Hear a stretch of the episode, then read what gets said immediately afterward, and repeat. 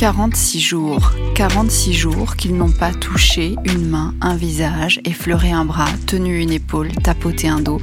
46 jours sans contact humain, 46 jours seuls, à ne regarder que les personnes âgées, les enfants, les ados, les mères de famille, les travailleurs, les télétravailleurs, les familles, les familles nombreuses, les familles recomposées, les couples, les jeunes couples, les vieux couples. On en a oublié les célibataires, à ne s'intéresser qu'à ceux qui doivent organiser leur vie confinée à plusieurs. On en a oublié ceux qui ont dû se confiner tout seul. Pas handicapé, pas déséquilibré, pas pauvre, pas riche, pas vieux, pas forcément jeune, mais juste seul.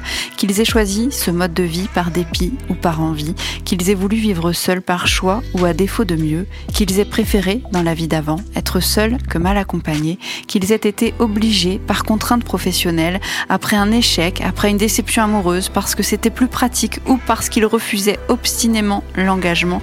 Ce qui est sûr, c'est qu'aujourd'hui, ça fait 46 jours qu'ils n'ont pas touché un autre être humain.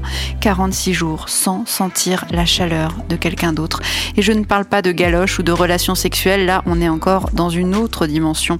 Je parle juste de la proximité d'un autre être humain. Sentir cette proximité, sans barrière, sans distanciation sociale, sans masque, sans gants. Ils avaient leur petite vie tranquille, on était nombreux à les envier, pas de contraintes familiales, un salaire rien que pour soi, des sorties si on veut, quand on veut et avec qui on veut, le verre de blanc après le boulot, les grasses maths le week-end, les rendez-vous avec les potes, les habitudes dans les bistrots du quartier, les petits cafés en terrasse avec du temps. Avouons qu'il y avait quelque chose de grisant à les regarder vivre, une forme de liberté. Mais quand on n'a plus de liberté, quand on ne trouve la joie qu'avec ceux qu'on a le droit de voir et qu'on n'a plus le droit de voir personne, comment on fait? Eh ben, on ronge son frein et on a de gros coups de blues. Parce que leur jardin à eux, c'était les terrasses, leur famille, c'était les copains, leur terrain de jeu, c'était la rue et la ville, et que le rideau est tombé un jour de mars 2020 sur cette petite vie agréable qu'ils s'étaient construite tout seuls, parce que leur mode de vie n'était tenable que s'ils pouvaient sortir librement de chez eux, parce que leur choix de vie c'était les autres, la rencontre et la liberté, parce que leur solitude ils la voulaient choisie, pas subie. Aujourd'hui ils galèrent, aujourd'hui leur solitude ils la subissent plus que jamais.